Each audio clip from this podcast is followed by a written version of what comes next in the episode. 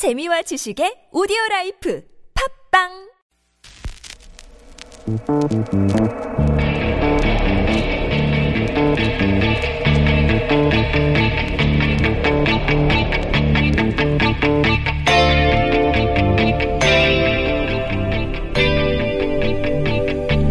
네, 안녕하세요. 뉴스공장 주말 특근 시사인 김은지입니다. 공장장의 김어준 생각에 이어서 이 정도는 알아야 할 아침 뉴스.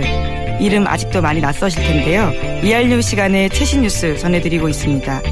이번 주는 주말까지 특근하게 되어서 주 6일입니다. 주말 특근은 한 주간의 뉴스공장 하이라이트와 청취자 반응을 친절하게 들려드리는 시간인데요. 내일 새벽 뉴스를 찾는 그 마음으로 지난 한 주 가장 핫했던 뉴스공장 인터뷰와 청취자분들의 주옥 같은 의견을 모아보았습니다. 김은지의 뉴스공장 주말 특근 지금 시작합니다.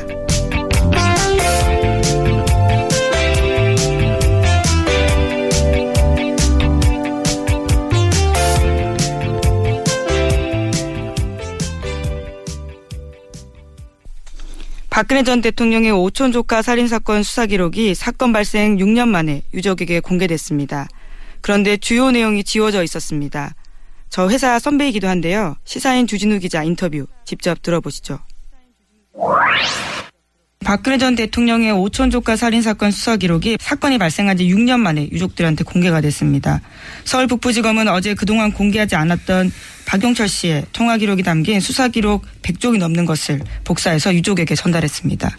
검찰은 그러면서 이 오천 살인 청부 의혹이 없다고 단정을 했죠. 네, 그런 식의 이야기도 했습니다. 그런데 검찰은 그런 단정을 할 만큼 이 사건을 수사한 적이 없어요. 예. 애초 이 사건은 경찰이 하루 수사하고 끝난 거거든요. 경찰이 하루 수사하고 결론을 내버렸어요. 검찰까지 가지도 않았고. 근데 뭐 검찰이 어, 전화통화 기록 보고 청부 의혹이 없는지 어떻게 단정을 합니까? 네. 그건 말이 안 되는 것 같고. 오히려 이 사건은 어, 주진우 기자나 저나 SBS 그것이 알고 싶다 팀이 훨씬 길고 오래 많이 조사했어요. 저도 같이 했습니다. 아, 김은지 기자도 부사수로 했죠. 예. 이 검찰이 이렇게 단정하면 안 된다고 저는 보고요. 예. 어, 그리고 주요 관계자들 대부분이 사망하고 잠적했는데 검찰은 누구하고 말을 해보고 이걸 청부가 없다고 단정을 합니까? 해서 저희가 잠시 후에 주준희 기자하고 이 사안을 벌써 연결돼 있어요? 네. 저희 PD가 연결돼 있다고 지금 막 사인을 그냥 주면 되지 뭐 난리를 치면서 손을 흔들면서 자 주준희 기자 연결돼 있는데 요 사안을 한번 짚어보겠습니다. 안녕하세요. 안녕하십니까. 자 살해당한 박용철 씨 아들 박모 씨가 북부지검에 이제 통화 내역을 요청한 것으로 알고 있는데 처음 통화 내역을 요구한 게 언제입니까 이게? 사실 3, 4년 됐습니다. 줄기차게 요청했는데 네. 어, 주지 않았습니다. 검사들이. 그래서 7개월 전인 2016년 12월 7일 소송을 제기했습니다. 소송을 7개월 전이네요. 그러면 당시 북부지검이죠. 북부지검에서 유족에게 통화 내역을 몇 년간에 걸쳐서 주지 않았던 이유는 뭡니까? 뭐라고 하면서 안 준 겁니까? 수사기법 기밀 누설 그리고 불필요한 분쟁을 야기할 것이 우려된다는 것입니다. 무슨 수사 기법이 누설된다는 거죠? 없지요. 항상 답이 짧아요. 불필요한 분쟁을 뭘 의미- 의미하는 겁니까? 그럼? 아마도 박근혜, 박지만, 정윤회 등 실세들이 그 이름이 나오는 것이 어떤 분쟁을 일으키는 거 아닌가 이렇게 생각합니다. 어, 검찰이 검찰이 그렇게 생각했을 것 같다. 예, 예. 예, 예. 예. 그, 그런, 당시는 이제 뭐, 그, 박근혜 전 대통령이 집권하는 시기였으니까요. 그런 실세들 네. 이름이 등장해서 문제를 일으킬 수 있으니까 하지 말자. 이런 의미였을 것이다. 예. 예, 예. 뭐, 그, 분쟁이 필요한지 아닌지는 검찰이 판단하는 게 아니라고 보는데, 자, 여하간, 유족이 법원, 행정법원에 이제 소를 제기한 게 올해 1월 4일이고, 승소는 6월 초에 했던 것으로 기억을 하는데, 예, 그럼 이제 유족이 이 자료를 직접 받는 데까지 왜 이렇게 거의 한 달 가까이 걸린 거죠? 재판에서 재판에서 그 내용을 공개하라 유족한테 줘라 이렇게 했었는데 주지 않았습니다. 변호인들이 계속 요청을 했어도 어, 담당 검, 검사는 결재가 나지 않았다고 주지 않았고요. 그리고 누구한테 물어봐도 대답을 안 했습니다. 그러다가 공판 검사였던 김명옥 검사가 변호인한테 어, 자료를 제공하겠다고 하면서 다시 그, 그, 제공했습니다. 하지만 자료가 다 지워진 채로 그 전달됐습니다. 그래서 지금 변호인들과 가족은 소송을 다시 해야 되는 거 아닌가 지금 그렇게 고민하고 있습니다. 어떤 자료가 지워진 채로 제공이 됐어요? 어떤 부분? 어, 전화번호, 통화 내역을 달라고 했는데, 통화 내역, 전화번호에 그 뒷자리가 다 지워져 있었고요. 이름도 다 지워져 있고요. 주소도 다 지워졌습니다. 이런 내용은 줄 필요도 없고요. 사실, 어, 뭐, 어, 왜 이렇게 가려있는지 그 이해할 수 없습니다. 아, 그러니까 지금 통화 내역을 공개하라고 했는데, 예, 꼭 통화 내역을 필요- 다 지우고 줬습니다. 네, 꼭 필요한 통화한 사람의 이름, 그리고 통화 상대방의 뒷번호, 그리고 그 주소를 지운 채 줬다고요? 예, 예. 네. 그럼 이건 공개한 게 아니잖아요, 이게. 네, 네, 그렇습니다. 음. 그래서 다시 그걸 지우지 않은 버전을 달라고 공개를 소를 제기할지도 모른다, 다시 한 번. 그런 거고요. 네, 네. 근데 이게 이제 개, 개인정보보호법상 보호 대상이 되는 게 맞나? 일부의 개인정보를 삭제하고 줬다고 하는데? 아, 그렇지 않습니다. 그렇지 않습니다. 그리고 가족이 사실 확인을 위해서 달라고 했기 때문에. 네, 이런 건 개인정보 보호하고는 조금 그 거리가 멀고요. 그냥 가려, 가려서 줬어요. 자기네 멋대로. 지금껏 그랬습니다. 제가 알기로는 이제 박영철 씨가 직접 통화한 사람들이고 그랬다는 건 박영철 씨에게 전화번호를 줬다는 거거든요, 그 사람들이. 그렇기 때문에. 그리고, 예, 그리고 그 사건, 그 살인 사건 관련자들입니다. 음, 지원 사람들이 특히나. 예. 네 네. 그러니까 박영철 씨에게 전화번호를 줬다는 것은 이미 개인정보보호법 대상이 아니다. 이렇게 네. 법적으로 봐야 되는 걸로 아는데. 자, 이 공개된 자료, 뭐, 일, 일- 중요한 정보들은 지워진 채로 왔다고 하긴 하는데, 이제, 어, 그 중에 안 지워진 부분을 통해서 확인할 수 있는 부분은 없습니까? 예를 들어서 뭐, 어, 경찰 수사 기록과 박영철 씨의 뭐 마지막 행적이 일치한다, 안 한다라든지 이런 내용은 없, 확인할 수 있는 어? 지워진 것만으로는 뭐 사건 관계를 지금 확인하기는 어려운데요. 사고 당일날 밤에 10시 20 10시 36분에 통화한 내역이 있습니다. 그런데 이 내역 하나만 봐- 보더라도 어 박용철 씨가 마지막 있었던 행적과는 거리가 멉니다. 그러니 이 이 그 단초 하나만 가지고도 경찰 수사, 검찰 수사가 얼마나 부실했는지 말할 수 있습니다. 어, 경찰은 어, 신사동의 어느 술집을 거쳐서 신당동의 어느 술집을 거쳐서 박용철 씨가 갔다고 얘기했는데 신사동의 술집에 박용철 씨가 가지 않았던 게 이 통화 내역으로도 그 확인이 됩니다. 그리고 어 제가 취재해 볼- 본 결과 박용철 씨가 마지막 갔던 술집에 대해서는 그 존재하지 않는 술집이었어요. 그렇죠. 가지 않은 게 아니라 아예 술집 자체가 없었었죠. 예. 네, 그렇습니다. 그래서 얼마나 그 부실했는지 경찰이 검찰이 왜 그 수사를 안 하고 덮으려고 했는지 통화 기록조차 통화 내역조차 수사를 안 했는지 그런 의구심이 더 커집니다. 그렇죠. 이 내용을 보면 뭐 통화 내역도 수사를 안 했고 당시 CCTV도 확보를 안 했고 그뭐 모든 사건이 나면 요즘은 CCTV 통화 내역부터 확보하는데 그게 제 1순위입니다. 그두 가지가 없었어요. 예. 그리고 지금 이야기하고 있는 이제 마지막 어 술집 그 시점 그 술집 갔다 가는 술집은 경찰 수사 기록에는 있는데 나중에 보니까 아예 없었고 그리고 그 술집에 갔다고 주장했던 분은 어 라면을 먹다가 사망했죠. 그렇습니다.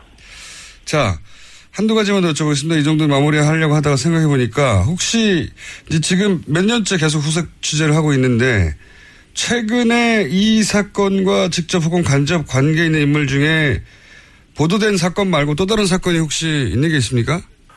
어, 아까 라면 먹다 죽은 분이 있었지 않습니까? 네. 그리고 또 이 살인 사건의 오촌 살인 사건의 핵심 당, 당사자가 어, 지난해 심장마비로 갑자기 어, 사망했습니다. 박지만 씨의 수행비서 또는 예, 뭐 그렇습니다. 예, 예. 그분이 그리- 갑자기 사망했죠. 박지, 네, 박지만 씨의 비서실장. 이 오촌 살인 사건의 가장 핵심 진, 그 핵심 음 인물이라고 할 수 있죠. 인물로 꼽히는 정용희 씨. 라는 예. 사람이 최근에, 최근에. 지난달에 자살 미수 사건이 있었습니다. 자살 미수. 동해안에 예. 동해안에 실종 신고가 돼서 동, 동해안에서 차를 찾았는데 자살 미수 사건으로 경찰까지 출동했는데 이게 조금 석연찮습니다. 왜 석연찮습니까? 어, 주변에는 유서를 써놓고 갔어요. 그런데 유서를 수차례 남기고 왔고 유서를 쓰긴 했는데 자기는 죽을 뜻이 없다는 얘기를 여러 군데 하고 갔습니다. 그러니까 나는 죽지 않겠다, 죽지 않겠다 그러면서 유서를 쓰고 사라졌는데 어 조금 이 문제도 굉장히 어 좀 미스테리합니다. 지금 생명에 지장은 없는데 정 씨는 지금 어 자취를 감춘 상태입니다. 굉장히 이상한 사건이에요. 그러니까 본인은 자살하지 않는다고 주변에 계속 말해왔는데 요약하면 네. 그런데 자살 미수가 어, 있었던 날 그때 남긴 내용을 보니까 자기는 자살할 생각이 없으니까 자살을 막아달라고 하는 내용이었고 네. 그렇게 자살을 안 한다고 했는데 자살 하려고 하던 상태로 발견이 됐고 그 그때 남긴 문서는 나는 자살할 생각이 없다는 내용이었네요. 아니요 유서는 예. 유서는 자, 그 마지막 유서는 예. 나는 죽습니다 이렇게 했는데 네. 어그 전까지도 계속해서 유서를 썼고요 그리고 주변 지인 그리고 가족들한테는 나는 절대 죽지는 않을 거야 아, 예, 절대. 나는 절대 죽지는 않을 거야 계속 얘기를 하고 다녔습니다 그러니 약간 미심쩍은 그 어, 행동을 계속 해왔던 거는 사실입니다 최근 몇 달 동안 그러니까 이제 소위 본인이 주변에는 자기는 안 죽는다 절대 자살 안 한다라고 말을 하고 자살 미수 네. 사건이 있긴 했으나 이게 네 혹시 자살 당할까봐 하는 게 아니라 무서워서 두려워서 이런 어, 이해하지 못하는 일들을 한 것이 아닌가 뭐 이렇게 해석될 수 있는 소지가 있다는 거네요. 예. 네, 수사 관계자도 자살 시도가 아니라 자살 당할 것 같은 시도였다고 그렇게 얘기를 합니다. 또 무서운 일이 또 벌어지는군. 정영훈 씨는 그러면 지금 후속 취재가 됩니까? 어, 네, 지금 병원에서 나와서 어디에 잠적해 있는데요. 어느 절 주변을 이렇게 그 전전하고 있다고 하는데 사실 그 어, 정용희 씨가 그 조금 두려움에 떤 지가 좀 몇 달 됐어요. 그 이분은 어, 박지만 씨한테 버림을 받았고 정윤혜 씨, 정윤혜 씨는 친척 형입니다. 친척한테 버림을 당해서 어 지난해부터 계속해서 조금 어 자기가 그 신변의 위협을 받고 있다는 얘기를 하고 다녔었습니다. 그래서 지금 쫓고 있습니다. 그런데 어 지금은 자취를 감춘 상태입니다. 네. 참고로 정용희 씨는 신동욱 씨 주장에 의하면 사망한 박용철 씨에게 중국에 가서 신동욱 씨를 해치우라고 하는 박지만 씨의 지시를 전달한 당사자입니다. 네, 직접 오도한 사람입니다. 네, 물론 신동욱 씨의 주장입니다. 정용희 씨는 부인하고 있고요. 그런데 이제 이런 일이 있다고 하네요. 알겠습니다. 오늘 여기까지 듣겠습니다. 감사합니다. 네. 시사인의 주진우 기자였는데 항상 주진우 기자하고 인터뷰 하면 이상해요. 여기까지 하겠습니다. 네, 수사 기록 주지 않던 검찰이 마지못해 유족에게 건넨 자료에는 통화 기록 일부가 지워져 있었습니다. 검경의 수사가 얼마나 부실했는지를 여실히 보여주고 있는데요. 저도 기록 입수해서 기사 준비하고 보고 있습니다. 다음 주에 나갈 내용들 조금 말씀드리면요. 살인 사건 이후에 그 술자리에 같이 있었던 황모 씨가 숨졌다라는 사실은 이미 알려진 바가 있죠. 라면 먹다 죽었다라고 아까 인터뷰에도 나왔습니다. 그런데 이 사건 이번에 나온 기록들을 보면요. 박용수 씨와 이 황모 씨가 여러 차례 통화한 기록들이 있습니다. 그런데 사건 이후에 황모 씨 같은 경우에는 박용수 씨와 친하지도 않고 연락한 바 없다라고 이야기하고 있거든요. 그런데요. 이런 이야기들이 하나같이 수사 기록들을 보면 거짓말이라는 걸 알 수 있지만 경찰은 그 이후에 황 씨에 대해서 집중적으로 조사하지 않았습니다. 그만큼 수사가 부실했다라는 걸 알 수 있는데 3281번 외에 많은 분들께서도 이 사건을 재수사해야 한다라는 의견 보내주셨습니다. 검찰이 공소권 없음으로 수사 종결했던 박근혜 오촌 살인 사건. 지난 6년간 이 사건 추적하면서 소송도 당했고 또 위협도 있었습니다. 하지만 계속해서 취재하고 있고요. 기자기 때문에 또 계속해서 또 진실을 추적해 나가도록 하겠습니다. 박근혜 오촌 살인 사건 재수사는 적폐청산의 첫걸음이다라는 평가받고 있는데 이것들 계속해서 보도록 하겠습니다. 이어서 토요일 아침 교통 상황 알아보겠습니다. 매주 수요일 2부 이혜훈의 나라 걱정 시간이었죠. 이혜훈 의원이 바른정당 대표가 되고 자리를 비운 틈을 타 호시탐탐 이 시간대를 노렸다라고 하는 정의당 원내대표 노회찬 원내대표가요. 결국 성취했습니다. 저도 이 코너 참 좋아하는데 수요일 2부 시간에 진행된 노회찬 원내대표의 인터뷰 이번 주는 특히나 촌철살인 표현이 넘쳐났습니다. 많은 언론이 그것을 받아쓰기도 했는데요. 다시 한번 들어보시죠.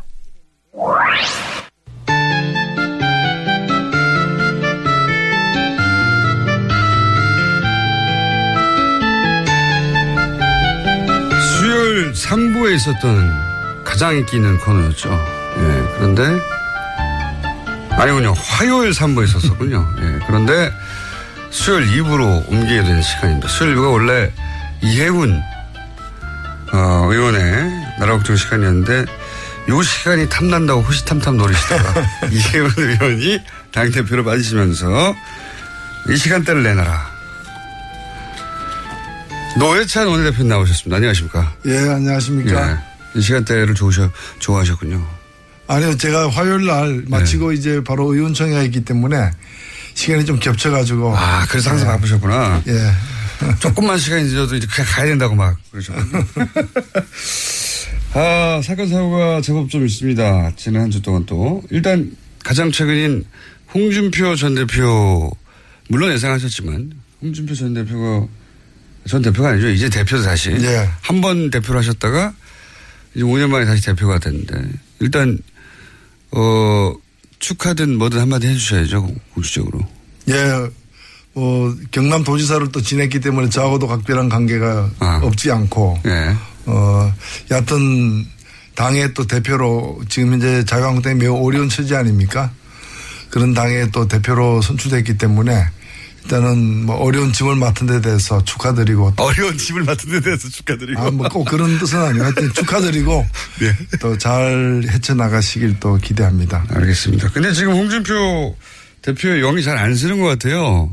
본인은 지금 정부가 하는 일, 어, 다, 다, 다 반대하는 이런 방식은 아니라고 본다라고 했는데 정우택 원내대표는 그대로 가고 있거든요.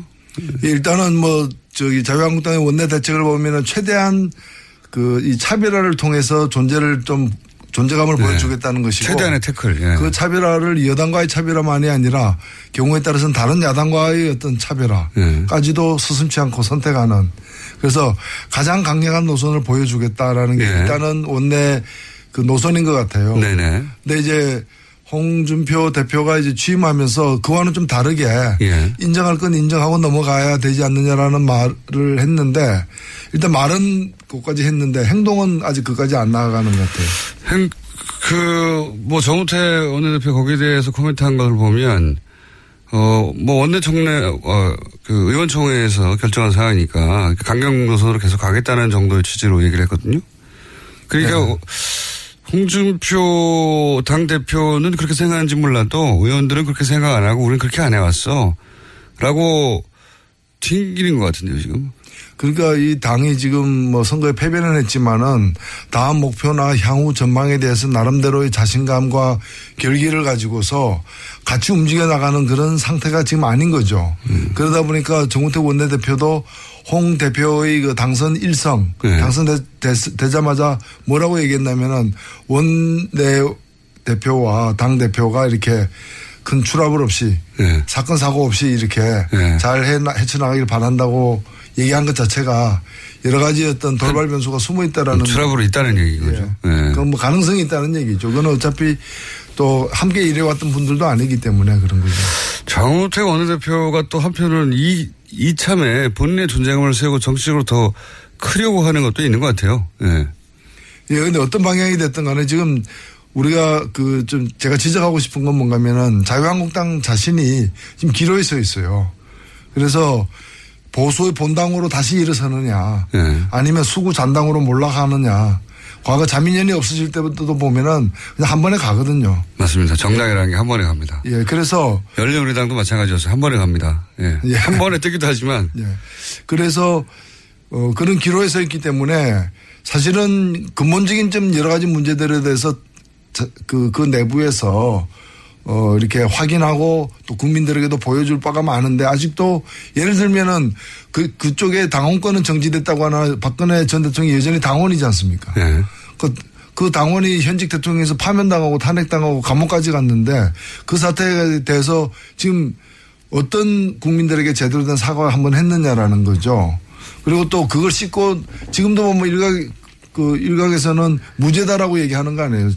억울하게 그러니까요. 탄핵당했다라고 예. 지금 감옥에서 빨리 꺼내야 예. 된다고. 예. 그렇게 얘기를 하는 그것이 그 진짜 노선인지 국민에 대해서 진심으로 하는 얘기인지 아닌지 이런 것부터 하나하나 정립해 가지고 제대로 된 보수 정당으로 새로 날 것인지 아니면은 그냥 이제 수구 잔당으로 몰락의 길을 갔다가 그냥 마다 않고 갈 것인지를 오히려 결정해야 될 때지 그 자기들끼리 뭐 다투고 하는 문제는 아닐 것 같습니다. 그 친박계라고 나는 친박계라고 주장하는 사람은 아무도 없지만 여전히 그 힘이 센 것 같습니다. 그 자유한국당 내에서는 친박계가 두려워하는 거는 그 홍준표 지금 새 지도부가 아니고 예.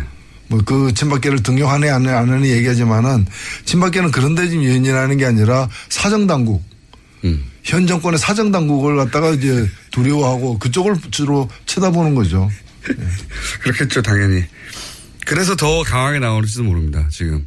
예. 우리 건들면 우리도 가만히 있지 않겠다고 하는 제스처일 것도 같고. 홍준표 전 대표는 전 대표가 아니라 자꾸 전 대표라고 하는 전 후보, 현 대표. 는 저희가 조만간 모시겠습니다, 직접. 국민의당 사태의 추이는 어떻게 보고 계십니까?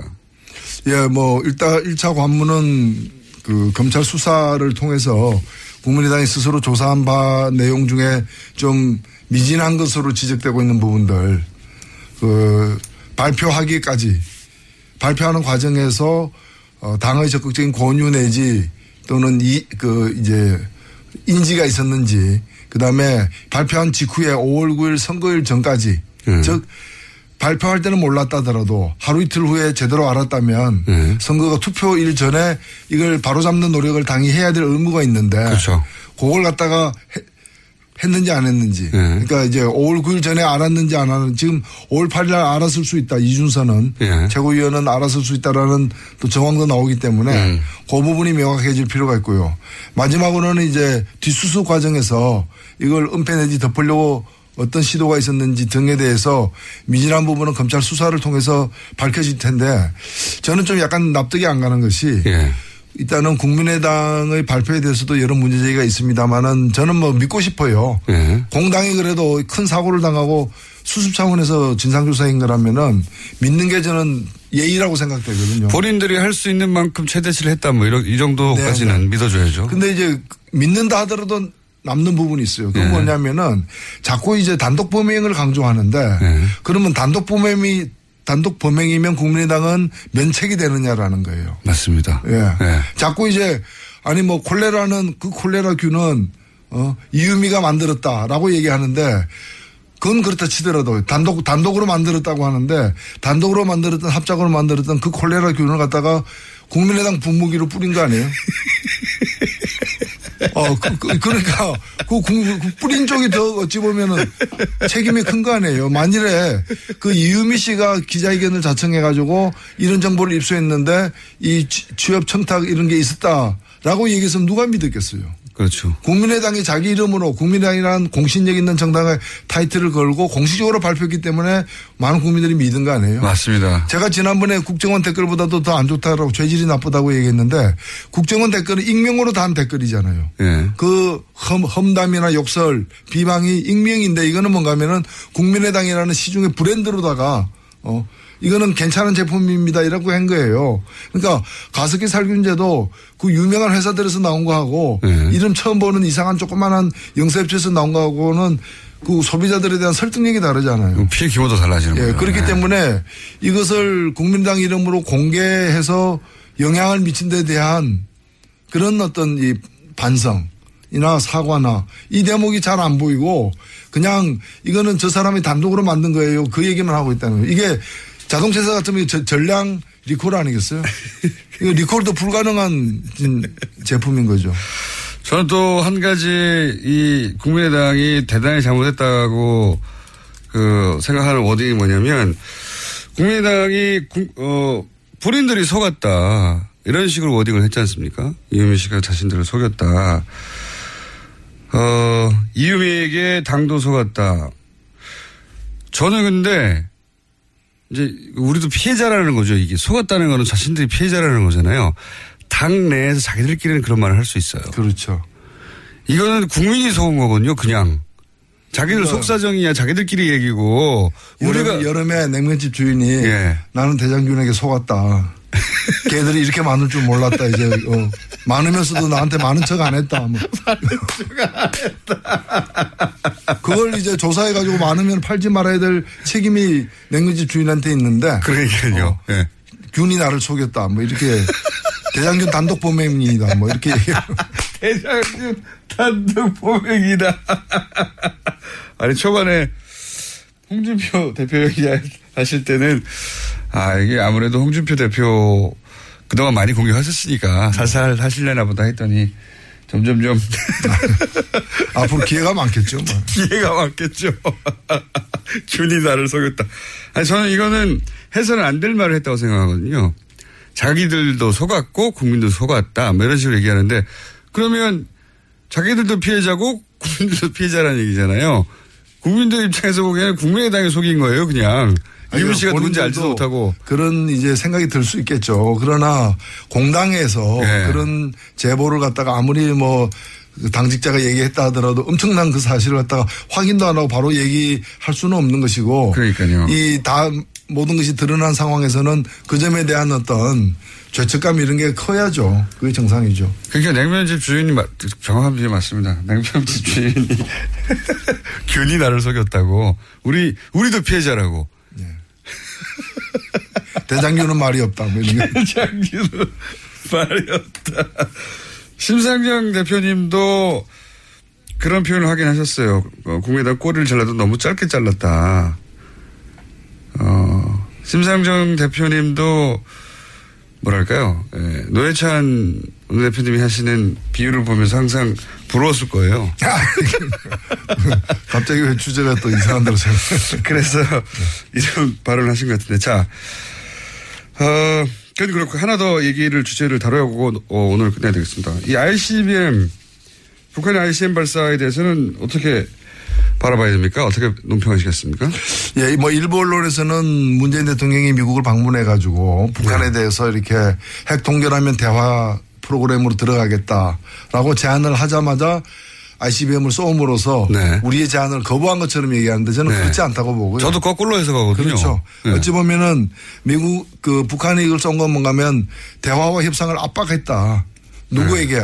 미국과 한국에게. 네. 사실 이제 다만 이- 대등한 상대로 우리를 대해라 이거 아닙니까? 그렇죠. 네. ICBM이라는 게 대륙간 탄도미사일이고 이건 아시아 대륙에서 아메리카 대륙으로 쏜 거기 때문에 네. 아메리카에 있는 나라 어, USA 예. 대화의 광장으로 나와라. 예. 이제 자꾸 이제 중국을 갖다 건드려 가지고 뒤에서 쑤시지 말고 네. 하- 또 한국만 가지고 대화하기는 어렵다. 왜냐하면 모든 어떤 무기에 대한 통제권은 예. 미국이 갖고 있으니까 미국과 같이 대화해야 된다는 거고 저는 어, 북한의 행동은 규탄해야 마땅하지만은 실제로 문제를 해결하기 위해서는 해석을 제대로 해야 예, 되는데. 미국과 한국이 다 대화에 나서야지 미국이 계속해서 이제까지 보면 과거에 클린턴 정부 때도 8년 임기 거의 다 끝나갈 무렵에 울브라이트를 갖다 평양에 보내는 타이밍 놓치는 그거를 두고두고 있었고. 다들 후회하죠. 후회했죠. 예. 부시도 보면은 부시 4년을 허망하게 보내고 강경책으로 예. 그다음에 마지막에 이제 전략을 선회했지만은 너무 늦었고 오바마 같은 경우에는 전략적 인내가 전략적 인내가 뭔가 하면은 아무것도, 아무것도 안 하는 거죠. 안 하는 게 전략적 인내인 거예요. 예. 어. 근데 또 우리가 보수 정권이기 때문에 뭘 할 수도 없었겠죠. 예, 그 없었죠. 그렇기 때문에 나는 저는 이제 되려면은 어 제대로 해야 되는 거고 미- 트럼프 정부도 과거 정부 미국 정부의 실패를 전체를 밟아서는 안 된다고 봅니다. 적극적으로 임해야 된다고 봅니다. 그러니까요. 저는 이제 이런 ICBM이니 아니네, 맞네, 뭐, 북한과, 북한에서 미국까지 날아가네, 아니네, 이런 얘기가 계속 집중해서 언론이 보도하는데, 이걸 무기의 성능으로 볼 일이 아니고, 무기의 성능으로 따지면, 미국이 가지고 있는 핵은 뭐, 북한이 가지고 있는 핵의 몇만 배 아닙니까? 비교도 안 되는 건데, 몇만 배가 아니면 몇백만 배 되겠죠. 그러니까, 무기의 성능으로 따질 일이 아니라, 북한의 의도를 해석하고 계속해서, 이게 무슨 뭘 하려고 하는 거냐 분석하는 게 나와야 되는데 무기로서만 자꾸 보도가 돼가지고요. 네. 저는 이 점과 관련해 가지고 한국의 언론들이 자신들이 한 대해서 정말 책임을 지고 반성할 건 반성해야 된다고 봅니다. 얼마 전에 그 문정인 특보가 예, 그러니까요. 미국 가서 핵 동결하면은 뭐 이 군사 훈련을 줄이겠다고 하는 거 있죠. 예. 그 며칠 후에 보니까 미국 외교협회에서 공화당 민주당이 합동으로 낸 전문가 보고서에 그게 들어가 있어요. 그러니까 미국도 주머니 속에서 만지고 있는 카드인데 그러니까 그걸 말입니다. 갖다가 특보가 이런 것도 있을 수 있다라고 옵션을 얘기했다 그래가지고 올 때처럼 달라들었잖아요. 노회차 논의였습니다. 시간이 아쉽습니다. 또 뵙겠습니다. 네, 감사합니다.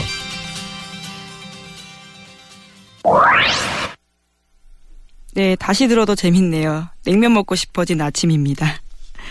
0610번님은 그리고 전지현님 외 여러분께서 노회찬 의원 코너 2시간으로 늘려달라라는 문자 주셨습니다.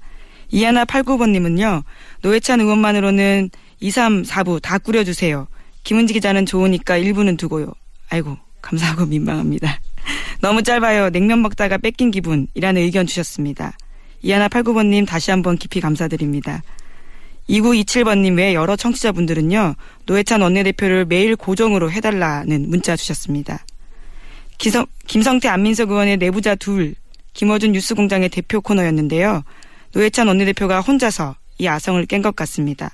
내부자 둘 두 분 분발하셔야겠습니다.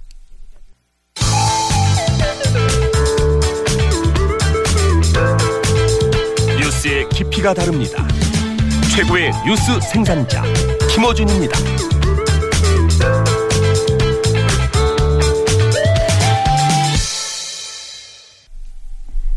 김어준 공장장은 세계 뉴스에도 관심이 높습니다. 이딸은 유럽 테러에 꽂혀서요. 최근에는 전문가 인터뷰를 녹음했습니다. 그런데 주요 현안에 밀려서 차일피일 방송 밀자가 미뤄지는 슬픈 일이 있었습니다. 그래서 이 시간에 부활했습니다. 경상대학교 크리스 교수가 진단하는 유럽 테러의 원인과 해법 직접 들어보시죠. 지난 6월 20일 날 벨기에 브뤼셀에서 테러가 있었습니다. 샹젤리제, 파리 샹젤리제 테러 이후 하루 만이었는데 유럽의 테러를 유럽인의 눈으로 한번 짚어보기 위해서 오늘 벨기에 분을 직접 모셨습니다. 어, 한국에서 교수님이시죠? 네. 크리스 교수님 나오셨습니다. 안녕하세요. 안녕하세요. 네. 반갑습니다. 네, 제가 벨기에어를 하는 것보다 훨씬 한국어를 잘하시기 때문에 먼저 본인 소개를 좀 해주세요. 한국에 언제 오셨는지 무슨 일을 하시는지. 예, 저는 크리스라고 합니다. 뭐 벨기에 사람이고 지금 진주에 있는 경상대학교에서 프랑스어 가르쳐요. 그리고 글도 씁니다. 그 글도? 벨기에 언론에서 그 한국에 대한 칼럼도 쓰고 네. 그리고 한국에서는 3년 동안 딴지일보에서 그 글 올려왔습니다. 예. 예. 그리고 저 제가 이분을 알게 된 것은 어, 훨씬 더 전입니다. 훨씬 더 전에 유럽에서 우연히 만났어요. 네, 자세한 내용은 말씀드리지 않겠습니다. 그때부터 알고 지냈고 자. 자, 테러 얘기를 해봐요. 우선 벨기에 테러 관련해서는 워낙 멀리서 벌어진 일이고, 예. 그리고 테러가 유럽에서 지난 한 2년간 계속 있었기 때문에, 네. 2년 반 정도. 네. 예. 그렇게 있었던 테러 중에 하나구나, 그냥. 네. 간단하게 생각하고 넘어갔어요. 그건 작은 거예요. 이건 별, 이번에 그 벨기에 사건 별거 아니에요. 그 별거 아니죠? IS 테러보다는 뭐 아무도 안 다쳤고 아무도 안 죽었어요. 그 IS하고 아무 상관없어요? 네, IS랑 그럼 내용부터 정확하게 어떤 일이 있었는지. 그 20일에 거의 그 벨기에 어, 수도인 브뤼셀 어떤 기차역에서 그 테러 사건 일어났어요. 예. 테러범 그 가방 들고 예. 그 폭발 일으켰는데 그 예. 폭탄이 너무 좀 작아서 아무도 안 다쳤어요. 예. 그러고 나서 그 테러범은 그뭐 알라 왁발 뭐 외치면서 그 예. 군인한테 알라 쥐어가다가 위대하다. 예. 예. 쥐어가다가 그 총에 그 맞아 그 맞았고. 죽었어요. 현장에서 바로 예. 죽었어요. 그래서 보면 그 테러범은 37세 모로코 남성이었고 벨기에에서 그 합법 치료자로서 그냥 합법. 평- 예, 음. 평범하게 살고 있었는데 검찰대로는 그 요주 인물 아니었어요. 테러 요주 인물 음. 아니었어요. 그럼 나중에 혹시 IS와의 연계 이런 게 밝혀졌나요? 그거 안 나왔어요. 전혀. 예. 음. 그러니까 그 사람은 혼자서 그 수제 폭탄 만 들고 그냥 이렇게 그 IS도 없이 조직도 없이 좀 어설픈 테러범이라고 해야 되나요? 음. 아무튼 그 아무도 안 다쳤고 자기 혼자만 죽었어요. 그리고 그렇게 생각해 보면 2년 전인가요? 벨기에 공항에서 네, 큰 사건이 있었잖아요. 작년 예. 작년이었어요. 아, 2년 작년에. 전 아니고 예, 작년 2016년 3월 22일에 예. 그땐 공항뿐만 아니라 지하철도 동시 다발. 예. 뭐였죠? 그 자폭 자폭 테러였어요. 네. 그리고 지하철역은 우리 바로 우리 집 근처 그 지하철역이에요. 곳. 우리 오. 아버지 맨날 다니시는 오. 지하철역이었어요. 그렇죠. 여기에서 한국에 있었는데 되게 충격적이었어요. 오. 수업하고 있었는데 갑자기 어떤 학생한테 어, 그 교수님 뭐 멜기에 난일 났대 뭐 목소리까지. 예, 아이고 여자였어요 학생 여학생이었어요 네. 그리고 그 바로 바로 확인하고 그 벨기에에서 그런 정도의 테러가 있었던 건 처음 어, 아닙니까? 처음 처음이었어요 32명 음, 죽었어요 그렇죠. 예 굉장히 큰- 32명이었어 그 벨기에 수준으로는 되게 큰 일이었어요 그때. 근데 워낙 다른 나라에서 연속으로 테러가 발생하고 예. 그 전에는 파리에서도 100명 이상 사망하는 테러도 예. 있고 그러다 보니까 벨기에 사건은 좀 잊혀졌어요. 그죠? 예 국제적인 수준에서 아무튼 2015년부터 네. 이렇게 처음에 그거였어요. 샬리 앱도 잡지 그 테러 사건 네, 샬리 그때부터 hebdo. 시작됐어요. 그 1월 그 2015년 1월 7일. 네. 그런 그때부터 다음에 그 필진 다 학살 돼가지고 아무튼 그다음 그 공연장에서 학살 한 번 했어요. 예, 예. 그렇죠. 예. 그리고 나서 파리에서? 계속 이어서 한 2년 반 동안 계속 이어졌어요. 그 네. 그런 사건들은 많이 그러니까 일어났죠. 2년 반 동안은 내가 계산해봤는데 네. 그 IS 테러로 사망한 사람들은 375명이에요. 그리고 음. 부상자는 1,500명이에요. 그 사이에. 예. 그 앱도 있었고 벨기에 프랑스 어 벨기에 브뤼셀 공항도 있었고 그다음에 독일도 니스, 있었고 독일, 니스 예. 81명 죽어서 예. 영국 맨체스터 예. 공연장 예. 예. 어 아리아나 그란데 그다음에 또 영국 런던 테러 있고 그리고 이제 어 벨기에 예. 2년 사이에 굉장히 많았어요. 예. 조윤수 씨. 연쇄 테러라고 부를 정도로 자. 많아졌어요. 그러면 이제 우리는 워낙 멀리 떨어져 있는 일이고 예. 테러는 대부분 IS하고 관련됐다고 생각하니까 네, 요새는 맞아요. 예. 그래서 그러면 IS 테러라고 이제 대부분은 단정 짓거나 그럴 거라고 생각하고 이제 관심을 끄게 되는데 예. 실제 이 테러의 어 뭐랄까 배경 이유는 예. 유럽인들은 어떻게 파악하고 있어요? 마법 같은 정답 없어요. 어. 저, 어, 이윤, 테러 이윤 그거예요. 깔끔한 뭐 정답 없, 없습니다. 없, 없다고 생각해요. 이유 여러 가지 있는데 되게 복잡한 문제예요. 근데 사람들이 보통 복잡하게 생각하기 싫으니까 네. 되게 이해하기 쉬운 대답은 찾아요. 그렇죠. IS하고 연결됐다. 이렇게. 예. 그 쉬운 대답 그거예요. 예. IS 그리고 이슬람 예. 그리고 난민. 난민. 예. 난민설 그 이슬람설. 예. 크게 나누면 예. 이슬람설은 그거예요. 뭐 유럽이 하도 그 난민 많이 받으니까 그만큼 테러 많이 생긴다는 것이고 그 이슬람설은 이슬람 그 테러 부추기는 종교니까 이슬람 퍼지면 그 테러도 같이 그 확산될 것이라고 생각하는 거예요. 이 두 가지 설이라고 해야 되나? 예. 난민설하고 네, 난민설, 이슬람설. 이슬람설 되게 되게 흔해요. 그 그렇게 생각하는 사람 되게 많아요. 예. 한국 사람뿐만 아니라 유럽에서도 그렇게 생각하는 사람 많아요. 예. 그래서 제가 볼 때는 좀 이해하기 쉬운데 예. 근거가 없다고 생각해요. 그래요? 예. 왜 그렇습니까? 난민설부터 얘기해 보죠. 난민설. 난민설 그나마 쉬워요. 팩트체크 할 수 있어요. 예. 올리비에 화라는 프랑스 정치학자 있는데 그 사람은 30년 동안 이슬람 테러 연구했어요. 그럼 전문가예요. 예. 그, 그 사람은 벨기에랑 프랑스 잠재적인 테러범 프로파일 분석했어요. 아하. 테러범 그리고 테러 그 용의자 예. 그 프로파일 분석해봤는데 60%가 이민자 2세대예요. 난민이 아니라 이미 이민, 이민자 2세대. 음. 이민자 2세대면 거기 프랑스와 벨기에에서 태어나고 거의 그 나라에 교육받고 불어는 모국어로 사용하고 그리고 국적까지 쉽게 받을 수 있는 사람들이에요. 음, 음. 그리고 25%는 이슬람으로 전향한 프랑스와 벨기에 사람들이에요. 이거 100% 유럽 사람이에요. 그 완전히 이스- 100% 예. 유럽 사람이다. 그럼 60%, 25%, 85%예요. 85% 거기 유럽에서 태어난 사람들이에요. 태어나 자란 사람들이에요. 그 나라 사람이라고 처음에 생각하는 네. 사람 그러니까 아예 그 나라 사람인 게 25%고 그리고 그 이민 왔다 하더라도 2세여서 완전히 어릴 때부터 그 나라 네. 교육과 말을 배운 사람. 오히려 자기 부모님의 문화도 모르고 언어도 모르고 그 프랑스어 더 잘하고 프랑스 문화 더 잘좀 음. 익힌 사람들이에요. 그렇군요. 나머지 15%가 난민과 관련된 겁니까 그럼? 예?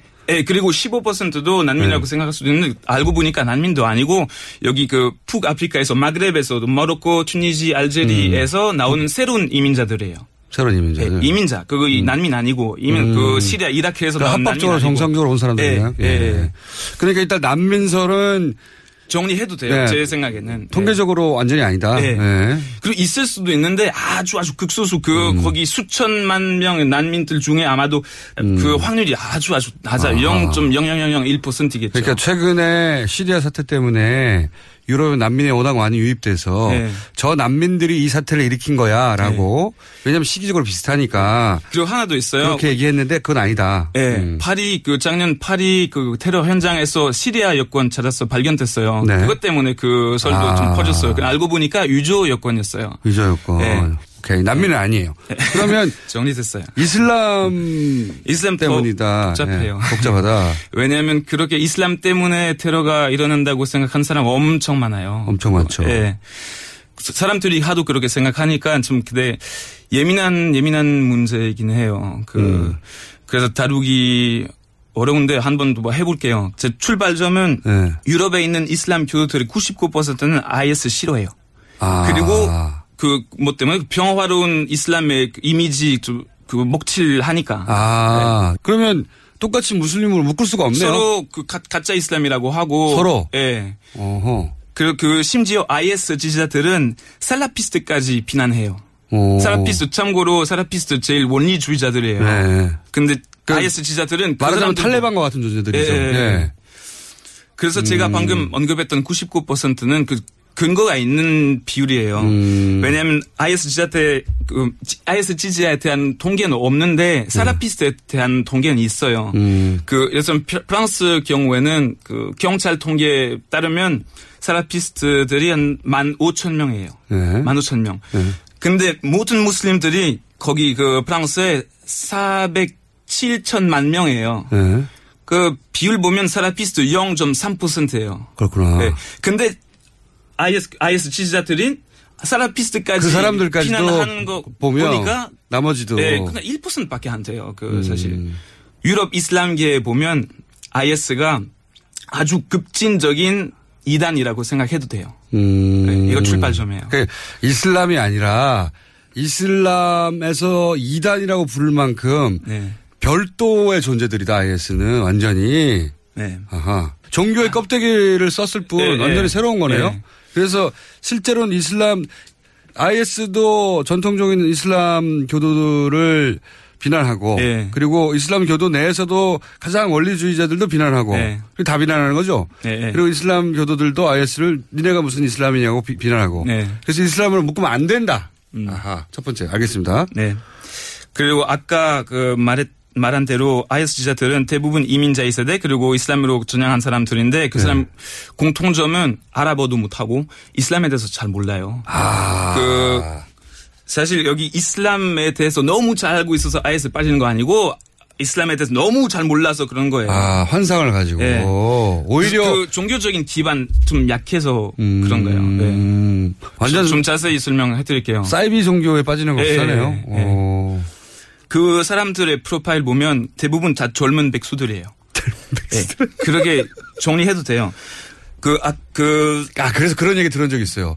이 사람들 IS 수용자를 없애는 문제, 없애는 길은 취업을 해결해 주는 길이다. 제가 이 얘기 예, 들은 적 예. 있어요. 유럽에서. 예, 좀 그, 그런 것도 있어요. 예. 오. 사실 그, IS 빠지기 전에 다들 그, 그 소외층에 속하면서 그 경범죄 저지르거나 마약하거나 자살할 생각 있는 허무주의자들이에요. 허무주의자들이다. 요새 유럽에서 일어난 테러 이유는 이슬람의 급진화가 아니라 범죄의 이슬람화라고 해요. 오, 멋진 표현인데요. 예. 근데 이해하셨어요? 이해하셨죠? 금방 예. 이해했어요. 그러니까 이슬람 종교가 급진적으로 가서 이렇게 된 게 아니라 예. 범죄 집단이 이슬람을 뒤집어 쓴 거거든요. 예. 그 껍데기를. 예. 아. 그 경범죄자한테 좀 뽑아요. 다들 좀 호소력 있잖아요. 경범죄자들한테 이 아이스 같은 그 조직 호소력 있어요. 어, 멋있어요. 어. 그 나도 그렇게 해야지. 뭐 그러니까 커다란 범죄를 저지른 사람도 아니고 자잘한 범죄, 예. 경범죄를 저지른 예. 사람들을 접근해서 예. 경범죄 소심한 사람들이죠 원래는 네. 소심하고 약하고 그 사회에서 제대로 적응하지 못하고 자기도 어 뒤처져 있었던 외로운 사람들이었는데 네. 그 사람들한테 가서 당신이 큰 일을 할 수 있다고 그리고 그 사람들은 목적 없어요. 그냥 파괴밖에 없어요.